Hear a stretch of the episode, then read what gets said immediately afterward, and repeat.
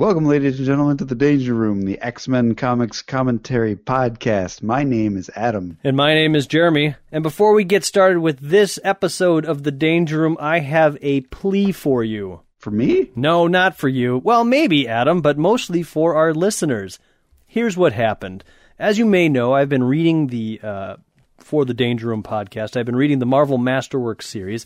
Uh, and when I got up to volume 8, which is kind of the series that we're currently in, I missed the boat. I was unable to get it. Apparently, there must have been a limited run. I don't know what the deal is, but if you go online, you can't touch that thing for, I don't know, less than a lot of money. More money than I'm willing to pay. And so I decided, well, that's okay. It's the 21st century. I can go all digital and just read this stuff on my iPad. But then, Adam, you sent me a link to a place that was selling volume 9 for like $43, and this thing retails for $75. Do you know what's in this volume? I, I do because we're recording this a second time. You're not supposed to give that part away. You're ruining the podcast magic. Anyways, it's X Men numbers 168 through 175, annual number 7, Marvel graphic novel number 5, that's God Love Man Kills, and Wolverine number 1 through 4. This thing is like half the size of an omnibus. It's huge. But the problem that that puts me in now is I have Marvel Masterworks Uncanny X Men number 1 through 7, then number 9. There's a gap in my collection, and this injustice cannot stand. How will you survive? well, I'll just go on day by day, but it would help make my life a little bit more meaningful if our listeners who who are out there in many cities and states and countries even could take a look at their local comic book stores or used bookstores and maybe even find a, a, used copy of this that somebody forgot to mark up to the current internet prices and, and would purchase that for me. Of course, I would, I would pay for it. I would pay you the money for it, but you'd have to buy it and then send it to me. But that's okay, Adam, because I did some research on shipping and, and since this doesn't contain any advertisements, you can ship it via USPS media mail, which is really cheap. Wow. Yeah, isn't that isn't that interesting? I have to confess, I did look for it while I was in Hong Kong. Oh, well, would it have been in Chinese? I no, most of the comics I saw there were in English. I mean, if it was like a manga, yes, it would have been in in Chinese. But would it have been a cheap cheap knockoff? I I don't think they knock off comic books. Oh, okay. But uh, the only thing that I, I did find, which I thought you might be interested in, because you told me to look for some video games, but I didn't find any video games. Mm-hmm that I found, and it was eighty dollars. So right away I was like, "Oh, I'm not going to buy this." but um, it was like a, a Sega Genesis or, or some old system, but it was also a transformer. It transformed into Megatron. What? I was like, "Whoa, this is cool." You're lying to me. I'm not. It was a video game console that transformed into a robot. I can't believe you didn't buy that for me, Adam. Was eighty bucks. I'd have given you eighty dollars for that. but here's what I'm willing to do for the volume number eight. Uh, I'm not going to pay the ridiculous internet prices that they're looking for. I'd like to keep this thing down around the forty-eight dollar mark. So if you find this thing for forty-eight bucks, hit me up and we'll make a deal and then I'll have it on my shelf. And you will know that you have helped contribute to the betterment of the Danger Room podcast. And if you find it for over 48 bucks, you should probably just send us an email. Yeah, just be like, "Hey, I saw this." And and maybe by that time I'll be like, "Fine, I'll pay the $56." But but but, but you should probably ask before you do that. Well, I'm looking I'm looking at it online. It retails for $60. Does it? But you can't buy it for $60. That's why I'm thinking like maybe it'd be in like a used bookstore somewhere, like it's secondhand, like maybe you could find it on sale. Or go to your local library and steal it. I think my local library only carries the paperbacks, mm. and I'm looking. That I guess that's an important detail is that I'm looking specifically for the hardbound silver covered version. Oh, that's right. It comes in. Isn't there uh, two different versions? One that there's one that's silver and one that's gold, and I think the gold one is like the variant, more expensive one. The gold one has the Masterworks numbering. Like yes volume 175 or something like that. Exactly. And I'm not that I don't really I mean, I guess if that's all that was there and it was $48, I guess I It'd look weird in my shelf, like a bunch of silver and then a gold one, but I'd still take it. You know, beggars can't be choosers, right? So what to do if our one of our two listeners or both of our two listeners happen to both buy this at the same time? Then they should keep a receipt so that they can return it because I don't need two copies. But what are the chances of that happening, Adam? Well, uh, would you get it from listener A and listener B? Would you make them prove to you who's the better listener? Maybe what I would do is if for some reason two listeners at the same time found the same book for under $48 at the same time, I would buy both of them and then I would sell one of them for the higher price on eBay and put the profits back into the show. Whoa. That would be more money in the show than we've ever had. exactly, Adam. See, I'm always thinking. Uh, so, anyways, how about uh, back to the regularly scheduled podcast? Right. Uh, this is the Uncanny X-Men number 163, the November 1982 issue, on sale August 10th of 1982, retailing for 60 cents still, and this one is titled Rescue Mission. Ooh.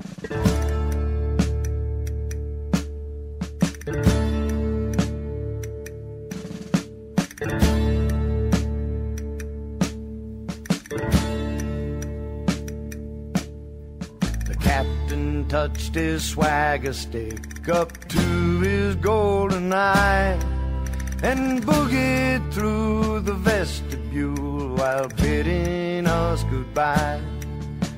The enemy surrounds us and our spirits almost gone. The devil take the cavalry that sold us for a song. I like this cover. It's a good cover. It's a great cover. I feel like it's either been parodied or or homaged, uh, or or it's it's patterning itself after something else. Uh, I think it's a little bit of all of that. I mean, in the pantheon of X Men comics, I'm sure that this has been satirized or homaged by another book. Uh, but also, to me, it strikes a lot uh, of similarities or parallels to Alien. Does it? I mean, I feel like this is like a classic horror movie poster. You got your your young uh, lady being terrorized by some sort of creature. She's all scratched up. She's in a corner. Yeah. Well, I mean, it. I don't know. It still kind of springs to mind a young Sigourney Weaver backing away from an alien. I mean, not probably in this exact pose or this exact scene, but I don't know, certainly similar. I suppose. But uh, yeah, I actually never really thought about the horror element, but you're you're onto something there. It definitely. You know, they're making another Alien movie. Yes, I did. And they're they're pretending like the third and the fourth one don't exist. That's not a bad idea. I didn't know you could do that. Uh uh, they've been doing that with Godzilla movies forever. Like every sequel, I mean, not that Godzilla's like got a huge canon following, but most all of them are just sequels to the original.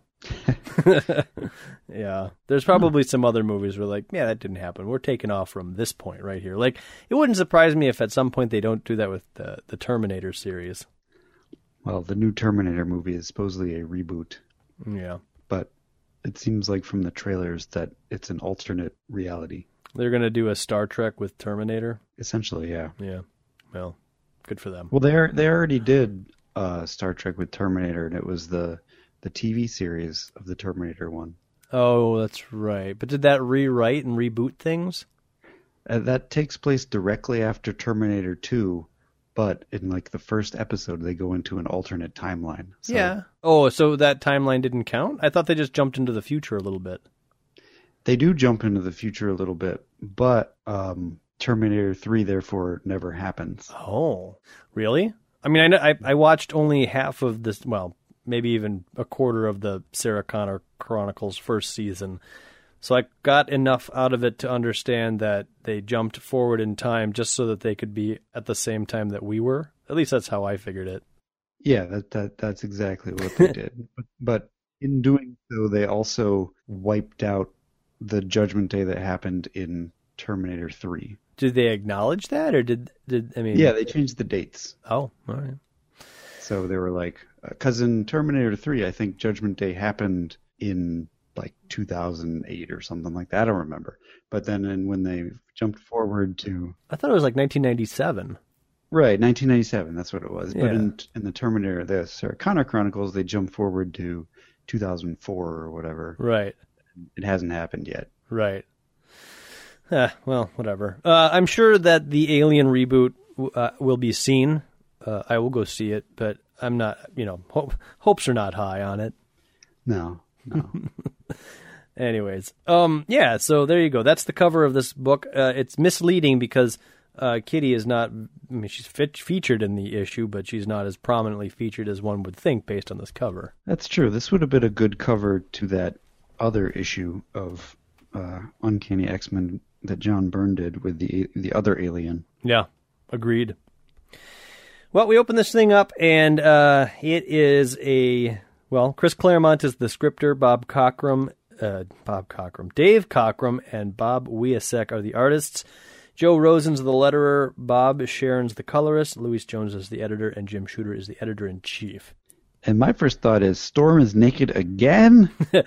Again, why is she always naked? Well, Adam, it's not Storm. It's actually Carol Danvers. You'll remember that she was also kidnapped That's and, right. and taken away by the Brood last issue. Well, she's being she's got she's getting the crap blasted out of her by a whole bunch of Brood who are analyzing her physical characteristics and their analysis has told them that she's not a mutant like these other X-Men. She's a baseline human, but there's something else going on with her, giving her a unique DNA matrix. She's somewhere in the middle of a baseline human and a mutant. So wouldn't that just make her a mutant? Doesn't that make her a superhuman? I don't know. Yeah. She's like Captain America, right? I guess. But Captain America, see, I always look at it like this. You're either, if you're born with the ability, then you're a mutant. If you're altered throughout the life by something, then you're, you're a, what do you call it? A, just a superhuman, like Captain America. He wasn't born that way. Right. And then you've got the in-betweeners like, what, Hawkeye and uh, uh, Iron Man. Well, then you've got Inhumans. Well, those don't count. They're not from, they're not from Earth. That's true. Aren't they from the moon or something? I don't know. Yeah, they're from the moon, as far as I know. But anyways, yeah. So they're establishing here that Carol, there's something different about Carol Danvers, uh, and as they're blasting her, uh, they talk about how they can subject her to evolutionary modifications, and they can they can mold her to their will, and they turn her into like some freaky, uh, not quite brood, but definitely something lizard-like. Kind of similar to the uh, the green creature in Professor Xavier's uh, Nightmare a couple issues ago. Oh yeah. Sort of. Not really though. So But that was also a human-esque brood creature. Uh, and they're pointing out that she is remaining defiant. She's still got her will about her, uh, and they, they would have thought that they would have broken her by now. Meanwhile, in the background, it looks like Fang is lurking. Yeah, what's he doing? I thought he was dead. I thought so too. Hmm. No. We hear the un, uh, unmistakable voice of, It's taken me the better part of a day and night to reach the Sleazoid City. So Why do I get to narrate? It's not fair to the others. It's really weird that I only narrate part of this issue, and then I don't. yep, so it's Wolverine. It's not Fang. Uh, meanwhile, uh, Wolverine refers to one of these um, brood as a techno. So I don't know if that just means he's like the techno guy or. I feel like he's used that phrase before and he will use it again. Yeah. Anytime somebody knows anything about technology, it's just like Wolverine. It goes over Wolverine's head and he just calls him a techno. Yeah, but wasn't Wolverine the guy that fixed some super complicated piece of machinery with Banshee a whole bunch of issues ago? Well, he too is a techno, but he refuses to admit it. Got I'm it. no, I'm no stinking techno. Actually, I think it's a Chris Claremont thing. I think, Yeah, I- I, I think, think it you're right. wasn't Wolverine in the past who has called somebody technos. I, it might have been the narration. Could be. Well, anyways, the the techno, who's a brood, who is going to the, uh, I guess he's bringing refreshments back. The Luminators, they've gone out. What is happening? Who is there? Why can't we call them lights? It's because they're from space. You call space lights luminators, Adam. uh, for what it's worth, Bub, the name's Wolverine. And then he starts fighting. He throws the techno through some sort of window. Um, he thinks that the the techno will be the ticket into the lab, but apparently throwing him through the window is the ticket to the lab. Yeah, Maybe maybe the techno was the key that he needed to get through the window. there, that could be. So he's hacking and slashing away. We get a quick description from his own voice about his claws being adamantium. His bones are laced with adamantium, which is makes them unbreakable. Blah blah blah blah. He's a mutant with the natural ability to heal and heightened senses. So there you go. Everything you ever wanted to know about Wolverine in a single panel. Definite assets in my line of work. Oh, and then we get a little bit of background of Wolverine. Before I was a superhero, I was an agent, Canadian Secret Service. Before that, a commando. By birth, training choice, I'm a warrior. The best there is, as this crowd quickly learns. How can you be a warrior by birth? And actually, we learn eventually that by birth he was definitely not a warrior. Well, they're still working on the background of the story, and and Well, yeah, I mean, Chris Claremont has no idea that in 30 years somebody's going to write the origin of Wolverine, and it's not going to be him. crazy. Well, I mean, that can definitely be rewritten that he just didn't remember. I mean, we don't even know what Logan's last name is at this point, and we won't for a very long time. We don't even know that Logan's not his real name. That's true. Anyways, uh, yeah, he he uh, goes up to after he takes out all the broods. He finds Carol. We get a little bit of backstory about how they were in the service together, whatever, and he he disobeyed uh, orders to go save her from the Russians. Yeah, I'm Wolverine. That's their, what I do. Um, but what he does best is not repair machinery. Nope. And uh, he's trying to figure out this little device, which has got some pseudopods sticking out of it. Well, He tried he tried squeezing one of them. Mm, I like that. I Um, might just be turning it on. I'm not sure. This pseudopod's getting harder. I don't think I like this. Um, we should mention that in the machine is Carol, who uh, her form is changing. Wolverine describes it as her features flow like hot wax shaped by some sicko sculptor's hand, shifting without rhyme or reason. Obviously, the sleazoid's gizmo is responsible. So right now, she is not a pretty blonde-haired Carol Danvers. She's some freaky thing. So Wolverine can't figure out how to do the machine, so he just smashes it, figuring that if if he isn't able to transform Carol back, he will just kill her. Uh, luckily, he by smashing the machine, it reverts her back to being herself. She's naked and she falls into Wolverine's arms. Oh, that's hot. I'm luckier than I deserve. I hope Carol feels the same. But in the next panel, she's clothed. Well, Wolverine's a stand up guy, so he went and found her a robe, put it on her, and stayed with her until she came to. So Oh, you think time has passed? I thought she just magically had a cloak appear. I'm going to go with the passage of time. Yeah, makes more sense. Well, Carol wakes up and she's talking about the fire within her, um, how beautiful it is, but she's definitely confused. She's asking for help. She flashes her eyes at Wolverine, and at first they look like the galaxy is in them. Did you get waves of Jean Grey from this? Well- I mean, I know where it's going, but Yeah, a little bit.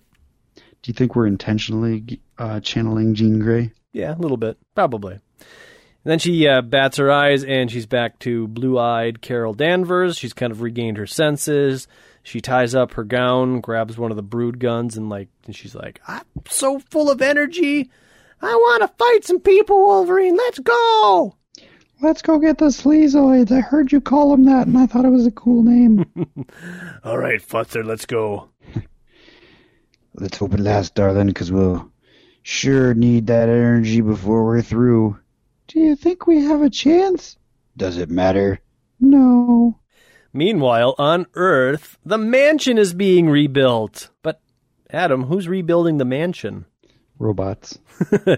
That's uh, yeah. So there's really no people here at this construction site, and it's just an outlined frame. But I mean, if you're going to put a danger room in there and like a hangar and a whole bunch of other, you know, X Men mansion type things, I mean, how are you going to keep that a secret unless you're building with robots? Well, as we've established, uh, way back in X Men number something or other, 13, Uh, the professor shops at Target for all his danger room supplies. That's right. Yep. Okay. Uh, anyways, uh, so beaming down from the spaceship above is uh, Corsair and Havoc. It's quite a beam down too. It's it's uh it's a big uh, a circular tunnel of light calling going down from the sky. It's a space tube. Kinda, yeah. Well, Lorna's like happy. I mean, I guess I, I had no idea. Did we know that Alex was up in the ship? uh, no, Okay, but you know that's okay. that makes sense. I mean, he's hanging out with his pop, trying to get some, you know, son father relationship going on. But anyways, Lorna's like, "What's going on?" And and Havoc basically gives her the whole rundown about how everything's hopeless right now. Was Christopher Summers with them and he escaped? I don't remember. I don't remember. Okay, you're with me on this one. I could speculate, but I don't remember. Havoc blows up a pile of wood, which, you know, that just doesn't make any sense to me. I mean, they're trying to rebuild the mansion, and here's Havoc just destroying all the supplies. well, you know it's tough to rebuild a mansion when you got hot-headed X-Men. And Corsair, he's like, Are we under attack? There's an energy bolt. And he whips out his I- invisible that guns. doesn't make any sense. Corsair is staying right there, and he's like, "Oh, I, I guess I was just ignoring what Lorna and Havoc were saying to each other." I mean, if you look back at the continuity of these panels, Corsair is standing like, I don't know, a foot behind Alex, if that. Well, you know, he's respectful. And so, yeah, he's not paying any attention, and he sees the energy bolt, and he's not like, huh, my son has the ability to absorb sunlight and channel it out to plasma. He's probably mad and shooting wet wood again. but instead, he's like, he whips out his invisible guns. So in X Men 161, Corsair uh, just decides not to join the X Men for dinner because he doesn't. He has no love for the Shi'ar. Oh, that's right. Um, I don't, how does he figure out? Somewhere in between there, he must have been notified that they were kidnapped. Yeah, maybe we never, we never got to see that. maybe the Empress's uh, imperial uh, SOS sounded. I guess. Who knows? Havoc has a lot of information about this, so somebody definitely filled him in. Maybe I don't know. The professor also he's not uh, a part of that ship either. He's he's taking it easy as uh, Moira comes out and tells us he's taking it really hard. He's taking it really hard, Chris. Oh yeah, we get to see Moira. It's been a while. Been a while. She even has a conversation. a little bit. Uh, and again, so it to me, based on the flow of these panels, it looks like Chris Summers, Christopher Summers, is standing right next to Havoc because we haven't really seen a transition of anybody walking away, and then Chris starts talking about Havoc as if Havoc can't hear him. But to me, it'd be like, um, Dad, I'm right here. I can hear you. Alex will want to go with you. I won't let him.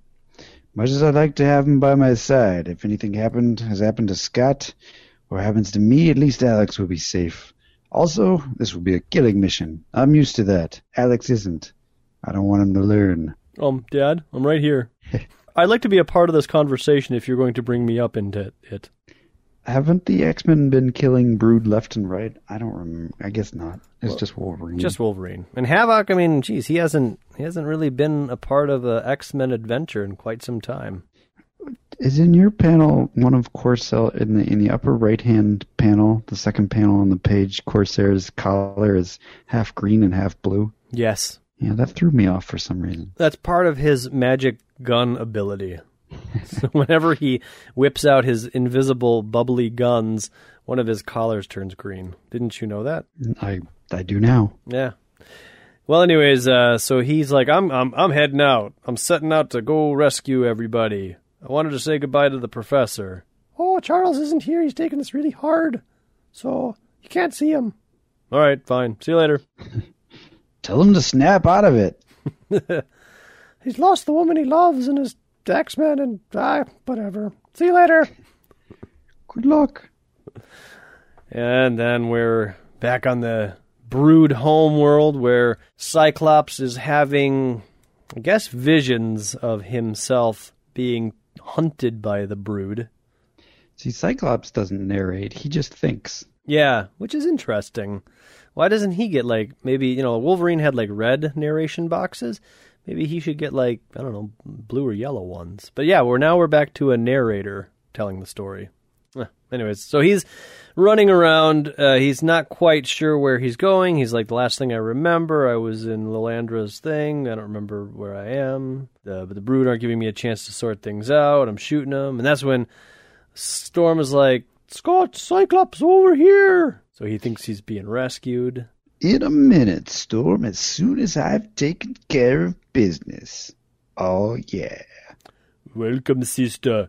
We have eagerly been awaiting you. That's my Russian Colossus brood. Why are you calling me sister, dude? because uh, uh, Colossus and Storm turn into broods. it's true. Big broods wearing Colossus and Storm's now ridiculously large brood-like outfits. But based on the panel design, we can pretty much guess that this is like a dream. So Wolverine, um, no, Cyclops shoots all these brood X Men, and then he looks at his reflection in like a magic mirror, and it's himself if he were a brood, which is kind of silly because he's a brood wearing his visor. But you know, Hey, even Wolverine's a brood in this, so we know it's not true. exactly. Um, I didn't know that Cyclops could shoot multiple things at once. He's shooting like six, five beams out uh, in five different directions out of his head. It's the new face mask attachment. It puts little little little ruby quartz slats so that it shoots out six beams at the same time. Who's standing between Storm and Colossus? Uh, I don't know.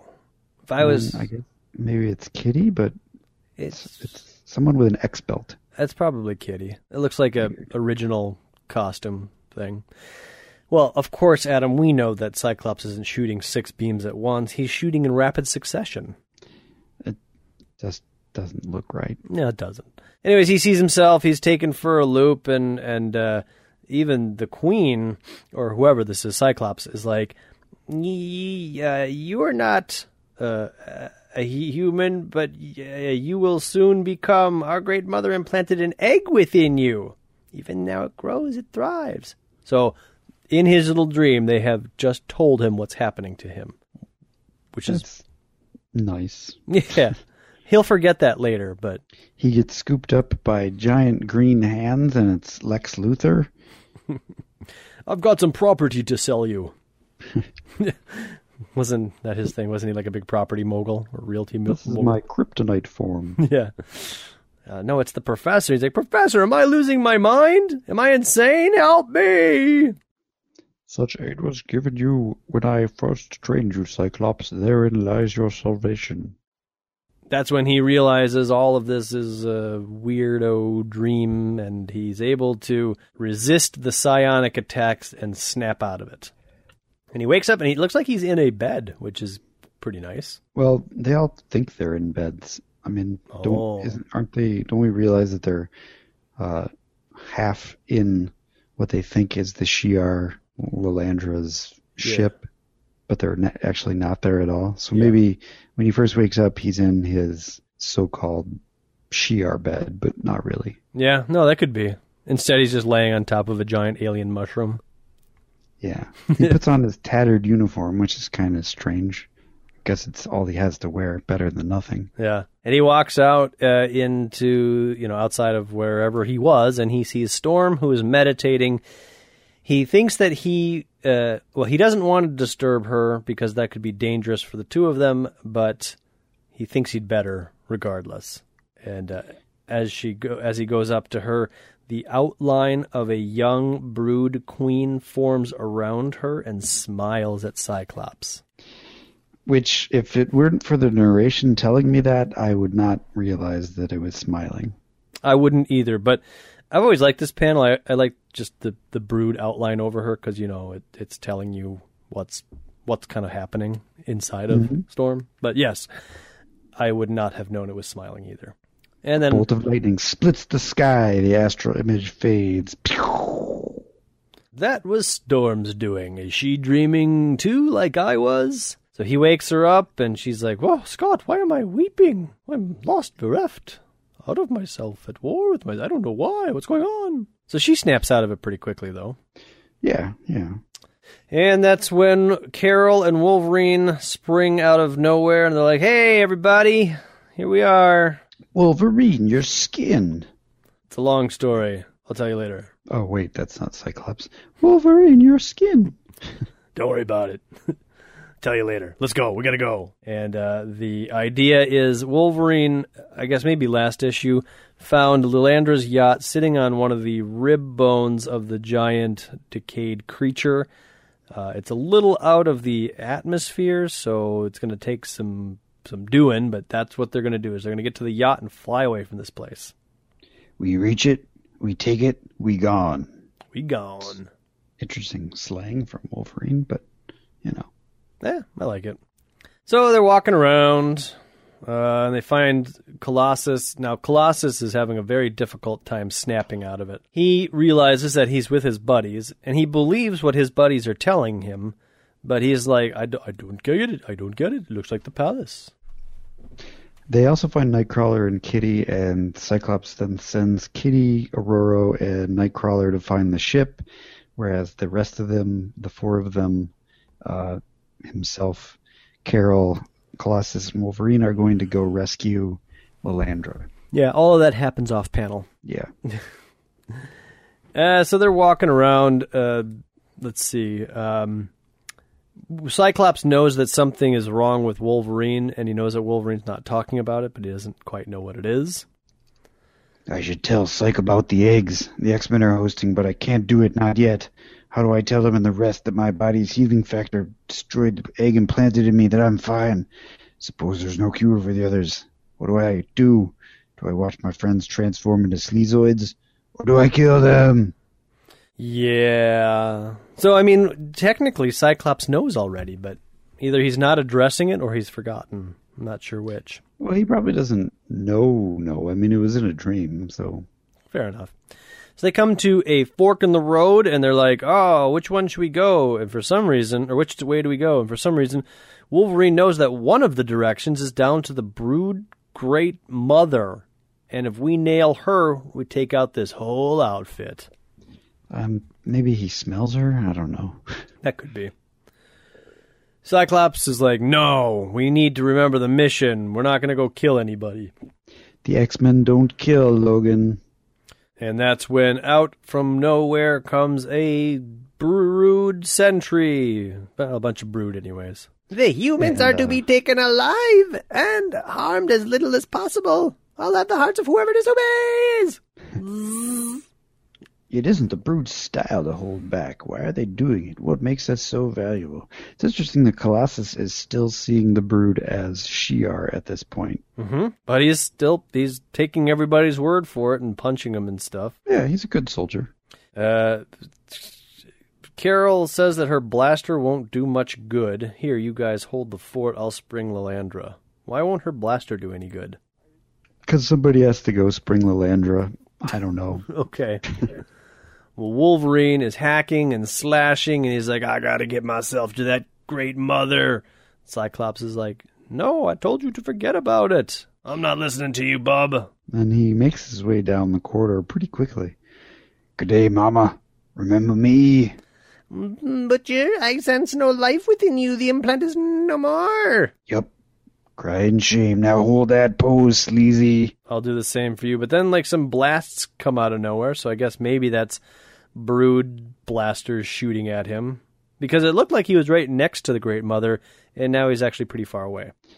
Well, uh, yeah, he seems. I don't know. I can't. It, it, the, yeah, the distances seem to change, but Cy- Colossus and Cyclops are right behind him, and uh, Wolver- uh, Cyclops says, "Wolverine, stop!" by the White Wolf, which is, I believe, the first time he says that in the presence of the Brood. Uh, I'm, I'm pretty sure that you are correct on that. Save your breath, Petey. I'm not listening. And that's when Colossus eh, he starts now seeing that these are not Lilandra's people, that these are in fact the Brood. I am glad Kitty is not here. I fear this may prove to be the X-Men's last stand, part three. Terrible movie. Kind of wish I wasn't in it. Oh well, Cyclops, here comes the reinforcements. And so, out from behind somewhere comes Carol Danvers and Lilandra. Carol rescued her, and they've got blasters and they're shooting. Pew, pew, pew, pew. Leave them to us, Tovarich. My gun, which was useless like two pages ago, is now pretty awesome. So they're all shooting, and Carol's like, "We should go," and Wolverine's like, "No way! I got to get that great mother." And Cyclops is like, "God damn it! I keep telling you no. I'm gonna carry you out, Mister. You're welcome to try. Remember, I weigh like 800 pounds, so good luck, bub." We're as good as dead already, thanks to the Queen. At least killing her balances the scales. Do what you like, Cyke. I'm staying. elsewhere. Oh, finally, we get to see Nightcrawler and Kitty. So Storm has flown them up into, I guess, kind of like the upper atmosphere, uh, with the idea that Nightcrawler will teleport Kitty to the ship, and Kitty will phase into the hatch to open the door for Nightcrawler, and then the two of them can go get Storm and the rest of the X Men. I'm gonna say that this is else when as well. Like it was probably like an hour ago Could be. Sure. because I know what happens. Yeah. Uh, interestingly, Kitty reveals that she does not have the ability to uh, go through places with other people Yep. yet. So, good to know that. I wish I could phase more than just myself. I could have brought him in with me. Well, there's the airlock. Halt, human! Yee! This is good. This is good power and character development, developing our limitations and then ultimately expanding on them. So I like this. I like that. And I feel like uh, maybe there's a reason that Claremont threw this in here because I think maybe he's thinking that at some point he, he will further develop that power. Or I'm just giving him too much credit. and he does. So this is uh, pretty much straight off of the cover. The brood is closing in on her. She's trapped. She's in her torn up costume. Not quite as cut up as she was on the cover. A sleazoid! I'm gonna call them that too. I didn't hear Wolverine say that, but it seems appropriate. And the brood is attacking her, and uh, she is able to dodge out of the way. Uh, she knows that the brood doesn't know about her powers. Um, Which is good because eventually she will use them. She is trying to. Uh, uh, there's some sort of uh, mechanism where the doors have to be closed in order to open other doors. So, like, an outer hatch won't open unless the inner door is closed. makes sense. It does make sense, but it's it's um it's a lot of description Yeah, yeah. So yeah, to right. get us there. So she goes, she opens the door, she opens the inner hatch, and then she gets to the outer hatch. She's getting ready to push the button, and the brood's like, You won't do it, you're bluffing. And she's like, No, I'm not. And that's when he goes to attack her, and she phases, and he's like, Oh, you've become intangible. And as he's flailing around, he accidentally pushes the hatch button and is sucked out into the vacuum of space. Because as it turns out, Kitty was bluffing, and she can't she can't kill him, even though Nightcrawler is dying outside. She's unable to directly cause the death of another being. Well, I mean, we. We do have to have Kitty remain innocent. I mean, she is only like Oh 13. no, I'm not saying it's a bad thing at all. Yeah, I mean, it, it makes total sense. So that happens. Uh, she's being, I don't, she's phased, so I don't know why she's holding on to the handle. Yeah, I did. I, I saw that too. It was kind of strange. But eventually she's able, I don't know how she does this either because we don't see it, but uh, she's able to pull Nightcrawler in. So if there's that vacuum of space pulling everybody out, that means she would have to dephase in order to get Nightcrawler. I don't know, it doesn't matter. She drags him in. she still feels guilty about the death of the uh, the brood, even though she didn't cause it. She still feels responsible. They'd have killed me without hesitation. That Wolverine would say I did right. But I'm not Wolverine, and I don't want to become like him. And I certainly don't want to go to Japan with him. He smells. And so there they are. Uh, meanwhile, the X Men and Lilandra and Carol are still fighting the Brood. And I gotta be honest, look at this Brood that's fighting uh, Wolverine. It's huge. Well, it's the queen. Oh, okay. So he's got the queen in his sights. You're right. And he's getting ready to strike, but uh, Cyclops is still like, no, don't do it, Logan. I mean, even though you're really you're really there, you might as well just do it. Again, I think this is the Don't whole do it. yeah, this is the whole X Men don't kill thing. And Lilandra, she's like, You're a fool. Do you have any idea what the brood are? Let them go. Does Lilandra know what the brood are yet? she says, uh, uh, in this, uh, we fight a war against the deadliest of enemies. There is no place here for chivalry or honor, only death, life, defeat, and victory. So, I don't know. They've either never, uh, she's clearly made up her mind about the brood, whether or not they've fought them Yeah, I think I think that's more of a Shi'ar philosophy than like knowing that they that she's impregnated with a brood. Right. I don't know that she knows that yet. So she, he, uh, Wolverine is about to sink his claws into the Queen's head when they're beamed out. What the flamin'? The aliens, they are disappearing. And transporter. Ignition, lift up. They fly away. Oh yeah. And they're like, oh man, way to go, X Men. We're home. Hey, Lilandra. Hooray. Did you know that Marvel published an Annie comic? Uh, little Orphan Annie? I, I, I'm assuming that's who it is. Doesn't surprise me.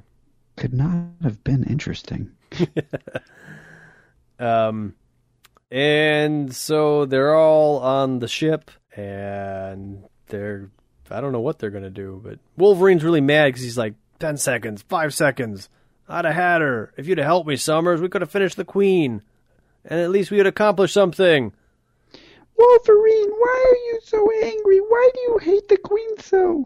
I'm glad you didn't kill her. I kind of liked her. Yeah, right. Everything that those brood did to us was justified in some right. I don't know what, but it's cool.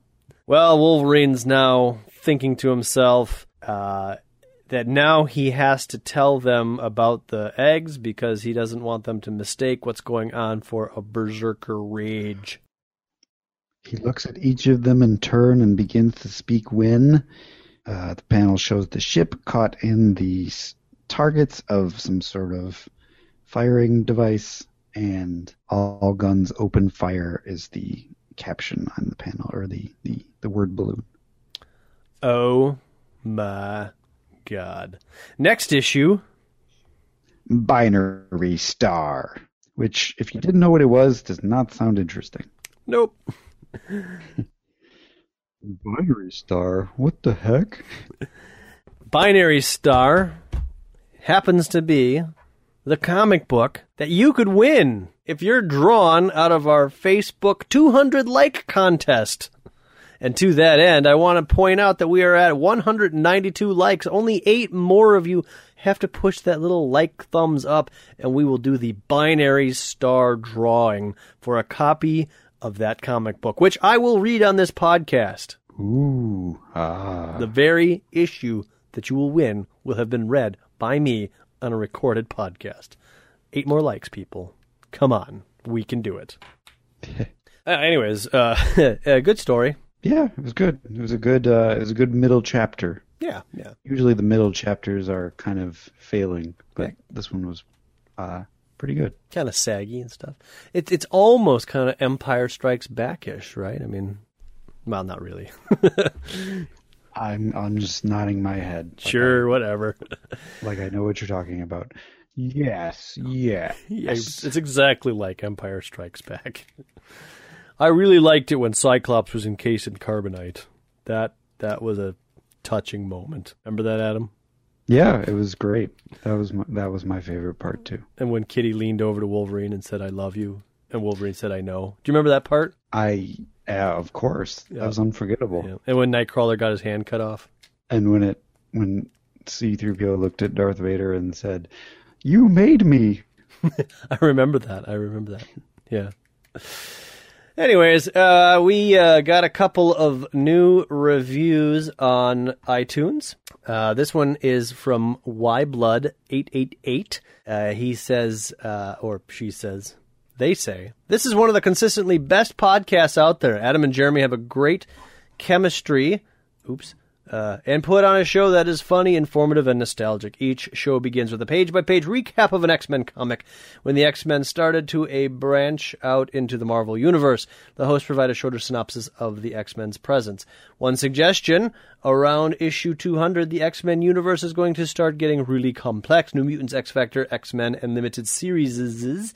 Many episodes ago, Adam asked for suggestions on how to handle this. How about franchising? Perhaps a complementary podcast by some other guys that could tackle X Factor or New Mutants. Crossovers would be awesome. Well, interestingly enough, we got maybe this is just the same person, but I kind of doubt it.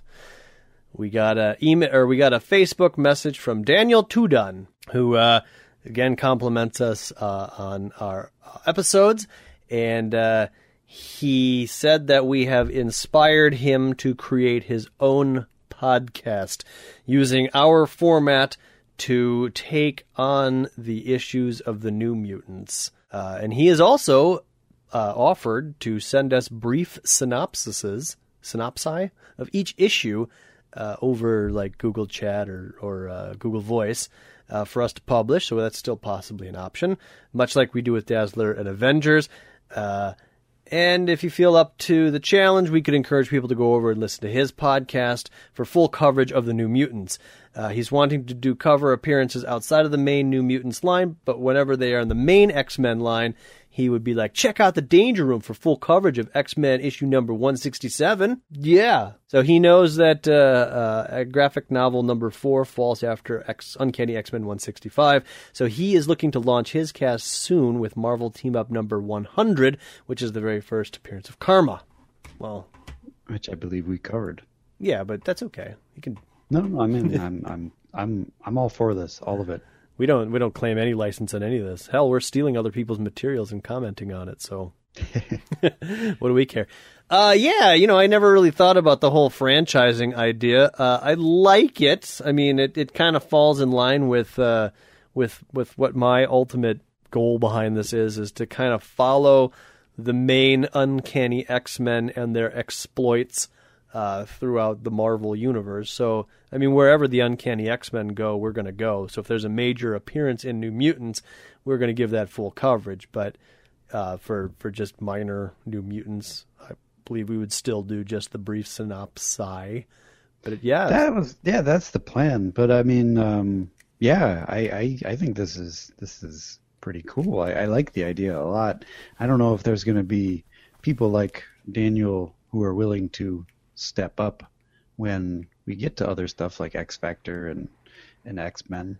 But uh, I don't know. It, it, it, remains to be seen, but that would that would be very exciting. Yes, more mutant podcasts, but stay off of our uncanny X Men candy. That's ours.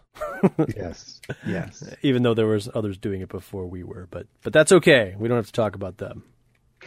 no, seriously, Daniel Tudun, uh, you have our blessings. Not that you needed it, but I think it's a cool idea, uh, and I think we would definitely be interested in passing uh, shout outs when it's appropriate as the titles cross over between one another. So more to come on that. More to come. It's true. I believe we are going to do Marvel graphic novel number four, but you know, yeah, the more the merrier. Yeah, there can be two. Why that could not? that could be like the splitting off point or something. I don't know. Um, we also got a, a iTunes from ZKB Thalion. I'm sure that means something to somebody, probably to him. Maybe Alien is in there. Yes. Oh, it's ZKB the Alien. Yeah, that makes even more sense. Anyways, he started his own personal quest to read X Men chronology, made it to issue 200, then found this show. He's listened from the beginning, reliving those terrible first issues. Uh, they are like the friends you had at school, arguing over the coolest characters every week. Uh, keep up the good work. Is he saying that you and me are like the friends we had at school, arguing about the coolest characters, or that I, those old I issues? Is what he is saying. Yes. Oh. Do we argue about the coolest characters? No, but we're kind of like those guys at school who know stuff but are really kind of having pointless conversations about it. Oh, okay. yeah, yeah. Well, I can I can get behind that.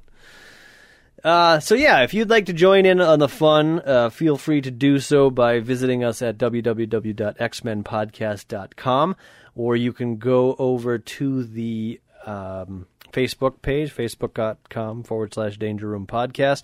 Follow us at Danger Room Go. You can go to our iTunes page. Just go into iTunes, type in Danger Room. We're like the first thing that comes up. You can subscribe, leave a five star review, whatever you want to do there. We're available on Stitcher, and uh, you could leave us a voicemail. It's 501 GET X Men. 501 GET X Men. Uh, anything else, Adam? I feel like there's something I'm forgetting. There was a letter from Chris Belinsky. Oh, I missed this one. He says, Love the show. Started from the beginning and almost caught up. Wanted to say Dazzler starts bad, but I am currently through issue 35 and it does get better. Sort of a nice soap opera type break from normal X Men random battles. Eh, fair enough. Which uh, spins us off to our supplemental section. Speaking of Dazzler, I read Dazzler number 20, what, 21? I, for some reason, I read this too, but I think it was the cover. I was like, wow, they did like a photo cover. I'm to read this and see what, what all the hubbub was. Because it was a double sized issue. And I was like, this better be good. And I, I actually enjoyed it. So so tell me about it. Yeah. First of all, I do want to. The cover's great. Uh, I mean, it's a it's a woman in a kind of a dazzler outfit. Uh, outfit. She's shrouded in shadows, so you can't really see her face. Um, she's got the right build for Dazzler. She's got her hands up. She's got some light emanating from her hands, and you're like that. That maybe was this like a production still from the movie that never happened. I don't think so. you think this was specifically mocked up for this actual comic? I think this was a marketing ploy to sell cover, uh, comics. I mean, yeah, it's a very attractive figure of a lady. You you would, you don't know if her face is attractive because it's all in shadows. But, anyways, I like it because there's not not too often do you see photo covers on comic books. Yeah, So it's interesting. yeah. Anyways, yeah, it, it is a, a double sized issue. Um, but we can kind of cut to the chase a little bit on this. Uh, Angel is taking her over to her dad's house because her dad is regressing inside of uh, himself. There's a bunch of flashbacks. Spider Man says some stupid things, which is just eating up pages. Angel takes uh, Dazzler over to her father's house. There's a little bit of chit chat between her and her grandmother, and she goes in and she tries to open up with her father, but her father is just like, ah, stop singing. I don't want you to sing. And she's like, I'm so mad at you for not telling me about my mother. And he, she's like, You want to know about your mother? I'll tell you about her, your mother. So apparently, what happened is we just like that. I mean, apparently it was that easy. No, no real secret. Because I thought that there was a Shield connection, but but that's not the case at all. It's, wasn't there an issue where Shield was involved and her mother? Anyways, apparently Carter and uh, uh, Catherine fell in love at a young age. Catherine was a jazz singer, and uh, Carter was studying to be a lawyer. And the money that Catherine brought in was enough to keep him going through law school. And when he graduated, he thought, well, she will become a wife and a mother, and she will quit the singing job. And she didn't. And that made her very mad, and that made him very mad that she was mad. And it does not look like they had a very healthy relationship with some of the words that go back and forth between the two. So much so that Catherine, her Dazzler's mother, went to nightclubs and she met this man who, this is kind of creepy. His name is Nick Brown, and uh, he always had ready cash, an extra bottle, a magic pill, and enough charm to befuddle the most level headed of women. So he's basically roofying chicks. Yeah, that seems to be the uh, implication here. Yeah. Yep. So she started hanging out with him some more, but for some reason she always wore a brooch that featured the two men in her life. And Carter is like, and you wear that brooch, which is a reminder of my failure. Grrr. The whole brooch concept is kind of weird to begin with. It is. And so Catherine eventually gets fed up with it and she leaves Carter to raise Dazzler uh, Allison by himself. And she goes on to live kind of a partying rock star life with Nick Brown, just drugging and drinking and making love and staying up late and just being all sorts of irresponsible. Meanwhile, Carter's raising Dazzler the best way that he could. And Dazzler's like, I don't believe you. That's not true. That can't be true. And so she runs out. An angel follows her, and and uh, That's impossible. that's right. You're not my father. That's impossible. And so she's like, The things he told me, Warren, they're not true. They can't be. And that's when we cut to a scene of Catherine, who's like, It's true. All of it is true, which is kind of a neat little cutaway. So she's talking to Vanessa, Dazzler's backup singer, and she continues on with the story. Basically, uh, her and Nick Brown were drinking and drugging, and she was singing and he was watching. But eventually, she showed up at a party where she had originally declined to show up, and she saw that Nick Brown wasn't just into booze and drugs, but ladies in general, as he was making out with another woman. But he couldn't, she couldn't leave two men could she? And then all of a sudden, Nick takes kind of a left turn. Instead of just being a partying, laid back, drinking and drugging guy, he's now an alcoholic who beats Catherine in front of their child, because they had another child, because they thought that it would settle Nick down, which is exactly what Carter thought would happen with Catherine. Interesting, isn't it? Yeah, it's a parallel. Yes. This child's name is Lois, and I'm wondering if Lois is a mutant because they share the same mother. And I'm wondering if Lois actually gets uh, introduced at any point because I don't recall any character. I would imagine that they're setting up some sort of Lois thing in this comic. I would hope so, but we'll we'll find out. Anyways, so she's she gets uh, slapped around, and and Lois is like, "What's wrong, mommy? Why did Daddy hit you?" And Catherine's like, "It's okay. I just need to find my happy powder." And she finds it, and then she's laying back, and she's like, "Yes, that's nice. I'm good." Dad's still drinking off in the background. Well, eventually she leaves Nick because that's that's a pretty bad environment to be in, especially raising a child. So off she went.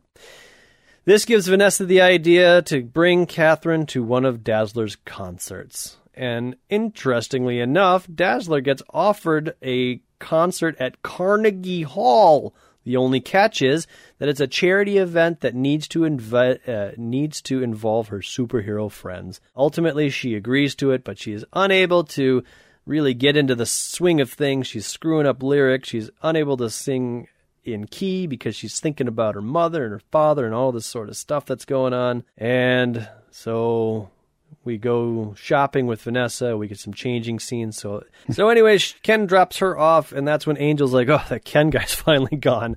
So he uh, knocks on her window, and he's like, "Hey, Allison, I wanted to talk and wish you luck with your concert, and well." um, I realized that you might think I'm a jerk for trying to get you interested in me, and then I'm nosing around in your family business. So just wanted to say I'm sorry about that. But things got serious. Yeah, that's what happens when you mess around with people's emotions, Warren Worthington. So he's like, I'm going to take your grandmother to the concert tonight. So he's still kind of involved with her life, but I think he's done trying to woo her. Even though in this next panel they give uh, each other a huge kiss. Uh, heck, maybe when things straighten out a little bit, we can get to know each other a little bit more. Normally. I don't know what that means. Maybe she does want to date him. I don't know. But she flies, or he flies off. Meanwhile, it's a gala event at Carnegie Hall with all the superheroes showing up. There's the Fantastic Four, there's the Avengers, there's Daredevil, even though he decides he's not going to show up in his costume, he's going to show up as Matt Murdock. Uh, Iron Fist and Power Man show up. Uh, Quasar shows up. Peter Parker is there photographing the whole thing. Uh, Wonder Man and Beast show up. Oh my goodness. Angel shows up with Bella, who is Allison's grandmother. There's an interesting panel where they say the X-Men aren't going to make it at all. They're off in space fighting for their very lives, as you'll see in X-Men 162 on sale now. Yes, so everybody essentially is there except for the X Men. Ken shows up and he's walking down the carpet and they're like, hey, who's that? And they're like, he's nobody. And he's like, oh, you better, I'll remember that if you ever need a lawyer, I'll get you. Wow. is, he? What a jerk! I, Is he supposed to be recognized? yes. I'm the I'm famous, Ken Barnett. yeah, famous lawyer. Former boyfriend of Dazzler, you jerk. Well, anyways, her dad shows up and he's like, Allison, I forgive you and I just wanted to protect you, and I didn't want you to have that lifestyle. But whatever you want to do, I'll stand behind you. So they kind of make up, and that's when Dazzler's like, ah, "Fine." I mean, not like that. She's like, she's relieved that he's given her blessing, and now she is like, "I'm not going to perform tonight. I want to go somewhere with you and have a nice long conversation and reconnect." And that's when Vanessa shows up and is like, "But you have to play. Your mom is here." Ugh. And now she's caught between performing in front of her mother or going out with her father and catching up on a lifetime of neglect. And ultimately, with all the superheroes out there and the warm up music and the audience and Carnegie Hill Hall, she decides she's gonna go perform. And this time, fellas, she gives it her all. She goes crazy for like two hours, not saying a word, just singing, singing her heart out. Whew. And that's when she finally does catch her breath. She addresses the audience and says, There's somebody here that's special tonight. And she sings a song called A Little Girl's Dreams. And apparently she wrote it herself. And I'm not going to read the lyrics. But basically, it's about her mother and her father. And it brings both of them to tears. And everybody in the audience is heartfelt. She explodes into a crescendo of dazzling lights. And everybody gives her a huge standing ovation at the end. Backstage, all the superheroes come and they're like, hey, you coming to the party? She's like, nope, I got plans. And they're like, oh, you're going to hang out with that beau of yours, Ken? And she's like, nope, not even him. I have to meet somebody else.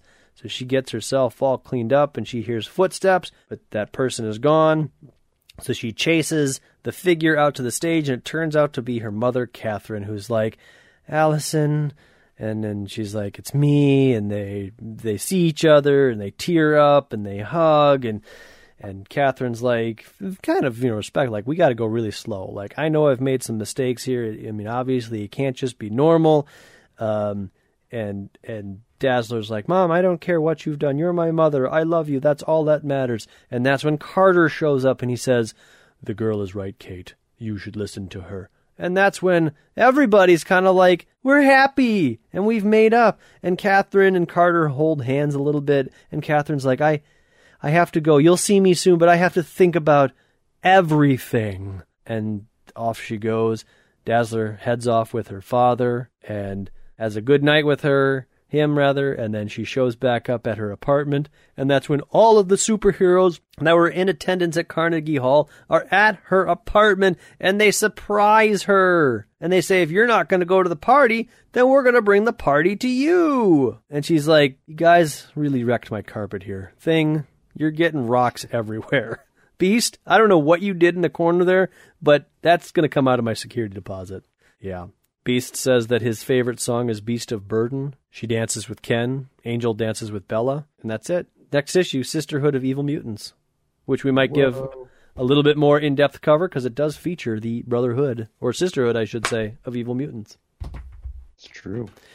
So that's the origin and the backstory of Dazzler. I made that one a little extra long because it kind of closed off a bunch of storylines from the comics that we've been covering. Adam, what'd you read? I read The Defenders number 113, uh, which picks up a, a, few threads as well. Um, if, if, you recall, in the last episode, the Defenders were transported to an alternate Earth that was controlled by the Squadron Supreme, who were controlled by a notorious villain called the Overmind. Um, this issue involves the defenders essentially very easily, surprisingly, defeating the Squadron Supreme and uh, a bunch of stuff from previous issues. I don't know if you remember way back, dear listener, but at some point there were a whole bunch of psychics trying to take over the world and cause World War III, and that was controlled by Professor Power and all that stuff, and they all died. And apparently, all the psychics converted into one giant psychic being, and that's who transported Nighthawk over to this alternate world. And they also apparently transported, uh, I forget what it, August Masters, who was the right hand man for Professor Power. Mm. And uh, he has gone a little, little bit crazy, and he wants to shoot the president, who is also Nighthawk but this universe's Nighthawk. He successfully shoots and kills the president, um, and Nighthawk witnesses his own death. And I'm I'm guessing that next issue he's probably going to take over for himself.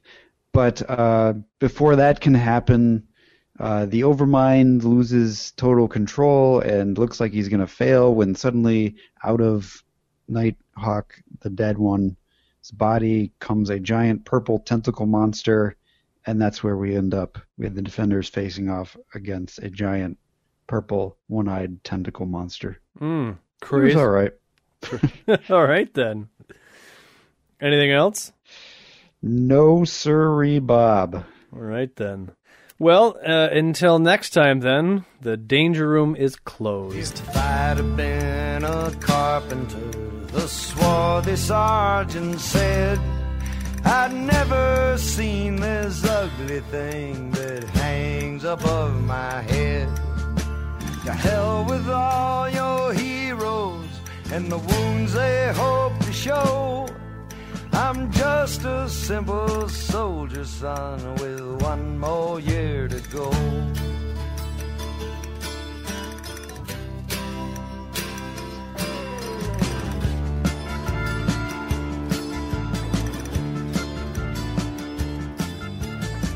Albatross was tiring, and the cook was in a stew.